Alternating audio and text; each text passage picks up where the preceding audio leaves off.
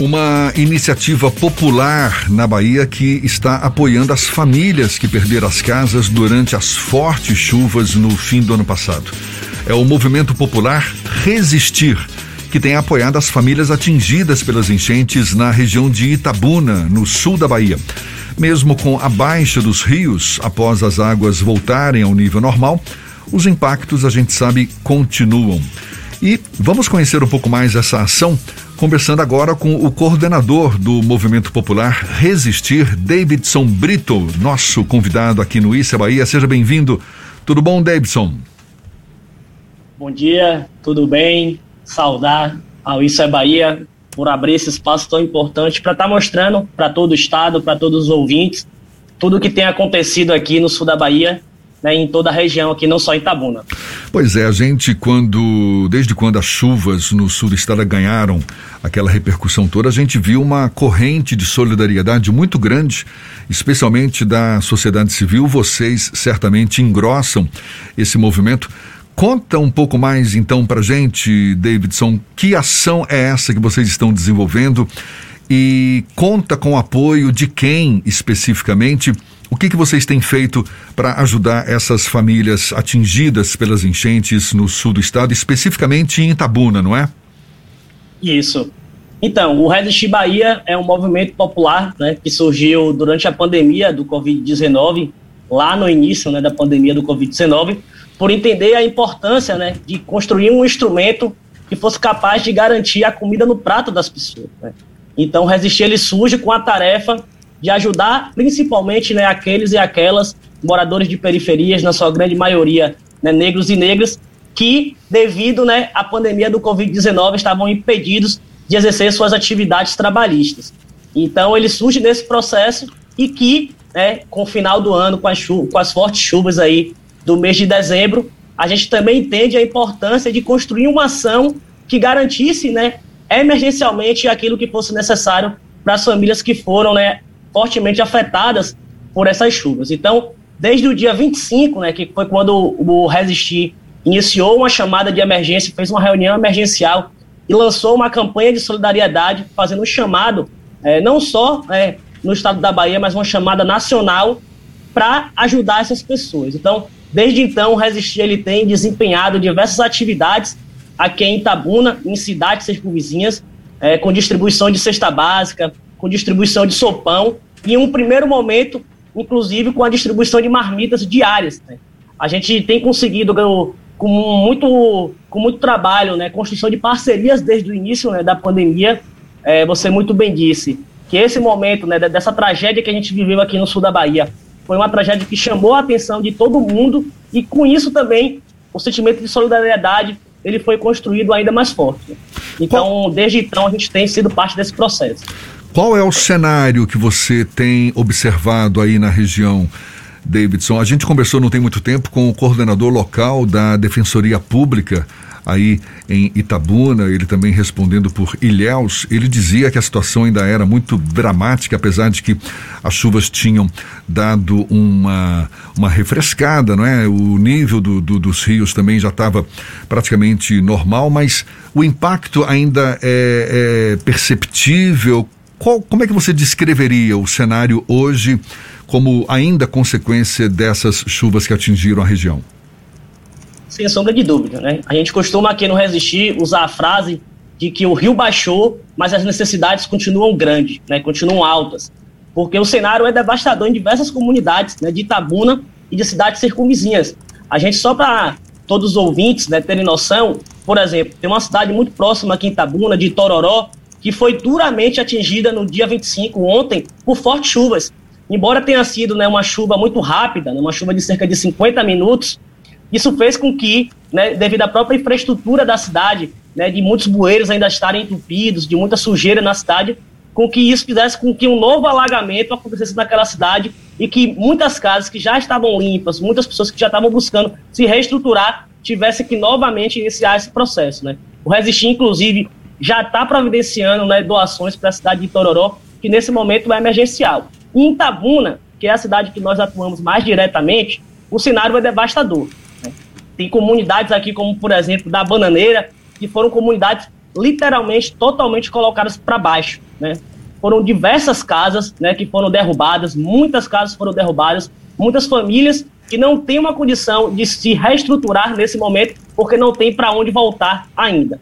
Então é um cenário ainda que requer muita atenção, que requer muita solidariedade por parte né, de todos e de todas que estão dispostos a colaborar com esse momento. Davidson, a sociedade civil tem de alguma forma interagido com iniciativas como Resistir. Como é que está esse processo de, seja de recepção de doações, seja da própria entrega dessas doações, não apenas em Itabuna, mas nas regiões circunvizinhas que foram muito atingidas por aquelas chuvas do mês de dezembro? Como é que está o processo até de reconstrução dessas cidades? O Resistir participa desse processo? Sem sombra de dúvida. Né? O Resistir entendeu desde o início desse processo que sozinho ele não seria capaz de ajudar essas famílias. Então a gente tem buscado construir parcerias, né? por exemplo, né? com a UESC Solidária, que é uma campanha solidária organizada pela Universidade Estadual de Santa Cruz. A gente tem projetos, inclusive nacionais, como o Projeto Canudos, é, Amigos Solidários, Liga do Bem, diversas outras iniciativas né, da sociedade civil que se reúnem, se juntam e que buscam, a partir de um planejamento, é, construir ações né, conjuntas, justamente para buscar né, garantir um conjunto né, de ações que possam atingir e ajudar mais famílias. E, paralelo a isso, né, o Resistir tem se somado, junto à Coalizão Negra por Direitos, a uma campanha que já é nacional, que já vem ganhando repercussão né, em todo o país, com a campanha Se Tem Gente com Fome, Dá de Comer, que tem contribuído significativamente com toda a região com, com disponibilização de colchões, de cesta básica, de cobertores, de mosquiteiros, diversos itens de higiene e de higiene pessoal e de limpeza que tem garantido ainda para as pessoas né, um, uma garantia de um, de um recomeço minimamente. Né? E futuramente a gente quer poder estar tá contribuindo com outro processo que é de reconstrução, de poder trabalhar para reconstruir alguma dessas casas, de poder estar tá contribuindo com eletrodomésticos, com móveis, para essas pessoas que infelizmente perderam tudo de fato. Você acredita que essa mobilização popular, essa mobilização da sociedade civil, marca um momento já distinto da nossa sociedade em que as pessoas estão imbuídas em ajudar ao próximo, sem tantas ressalvas, sem tantos percalços, até por conta do momento em que nós vivemos da pandemia, há algum tipo de mudança de cultura, por exemplo, na sua avaliação? É, de fato, tragédias, né, historicamente, a história prova isso melhor do que qualquer outra coisa, que há uma sensibilidade maior sobre esse processo. Mas, infelizmente, né, com, com, a, com o nível do rio baixando, né, grande parte dessa solidariedade também ela se esvaiu, ela se foi. É, e a gente tem feito um chamado insistente né, para a sociedade civil organizada, para os diversos movimentos, e principalmente para as pessoas individualmente, que se sensibilizaram em um primeiro momento da importância de manter essas doações, né? porque as necessidades elas continuam. Infelizmente, grande parte né, dos, dos, nossos voluntários, grande parte das doações, elas reduziram drasticamente. É, só para vocês terem noção, o Movimento Popular Resistir ele não recebe nenhuma doação é, em espécie há aproximadamente três semanas, duas semanas, melhor dizendo. Então esse é um dado que nos preocupa porque as demandas elas continuam sendo diárias e graças a essas parcerias, né, justamente, que a gente tem conseguido suprir parte das demandas que nos são apresentadas, porque é de fato um cenário devastador, gente. Né? Muita gente perdeu muita coisa, muitas famílias aí estão ainda fora das suas casas, em abrigos, em espaços públicos, porque não tem ainda onde voltar. Infelizmente, a solidariedade ela também tem diminuído com o nível do rio que tem baixado. A gente está conversando aqui com o coordenador do Movimento Popular Resistir, Davidson Brito, que esse movimento está apoiando as famílias que perderam casas, enfim, que foram impactadas pelas fortes chuvas no fim do ano passado. A gente está falando de um movimento da iniciativa popular, um movimento da sociedade civil. E aquela ajuda oficial, Davidson, qual é a observação que você faz? Você, enquanto observador mesmo, tem havido na mesma proporção? É, é, é, no início dessa, desse drama todo, a gente teve a oportunidade de conversar também sobre esse assunto em várias ocasiões e havia uma reclamação recorrente no sentido de que a ajuda oficial não chegava, ou se chegava, ainda chegava de uma forma muito precária. Qual é a avaliação que você faz enquanto observador, ao mesmo tempo em que existe essa mobilização popular, a mobilização oficial, digamos assim, tem havido também? Então, é, na nossa avaliação, é, o movimento popular de tem um, uma avaliação muito crítica, né, em relação à atuação do poder público, assim, né, essas ajudas oficiais, né. E só para ter uma dimensão disso, né, é, não, nessa, essa semana ainda a gente teve uma grande mobilização né, de uma comunidade aqui próxima a Itabuna, do bairro do Salobrinho, em Ilhéus, com fechamento da BR-415, é, que foram justamente as famílias afetadas reivindicando do poder público uma atuação mais incisiva. Né? E, paralelo a isso, diversas outras mobilizações têm acontecido aqui em Itabuna. Né? São comunidades que, inclusive, foram diretamente afetadas e que foram, né, literalmente excluídas, por exemplo, né, do, do encaminhamento do seu endereçamento para retirada da antecipação do FGTS. É, paralelo a isso, diversas outras ajudas são colocadas de maneira muito tímida, né?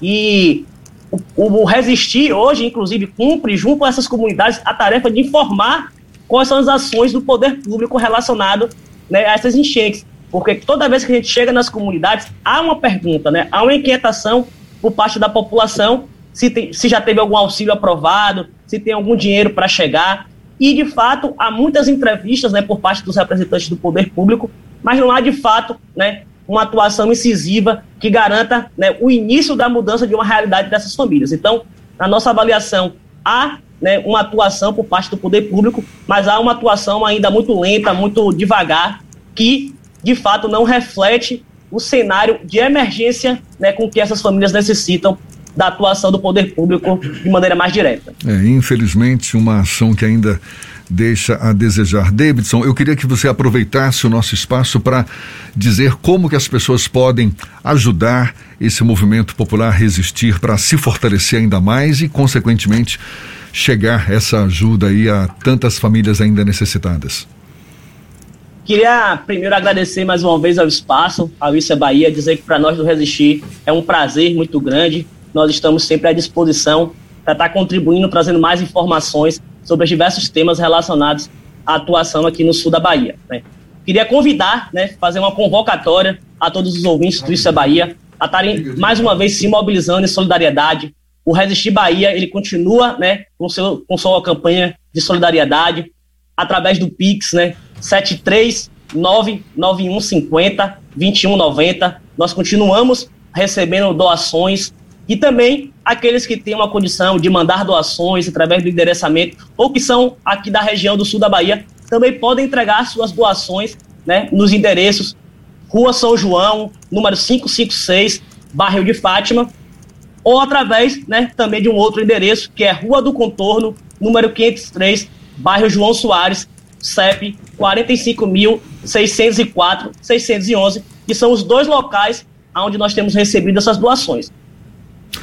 Maravilha, parabéns pela iniciativa. Davidson Brito, coordenador do Movimento Popular Resistir, dando essa força, arrecadando donativos, enfim com foco nas famílias que foram impactadas pelas fortes chuvas no, no sul do estado.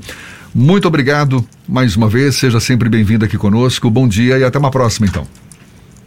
Bom dia, até a próxima, gente. Queria só fazer um último convite para todos aqueles que nos ouvem, quiser entrar lá no Instagram, procurar Resistir Bahia, arroba R-E-X-I-S-T-I-R.ba, que é onde a gente tem postado todas as nossas ações e que a gente tem feito uma prestação de conta sobre todas as doações que têm chegado até a gente, tá certo, gente? Bom dia e muito obrigado.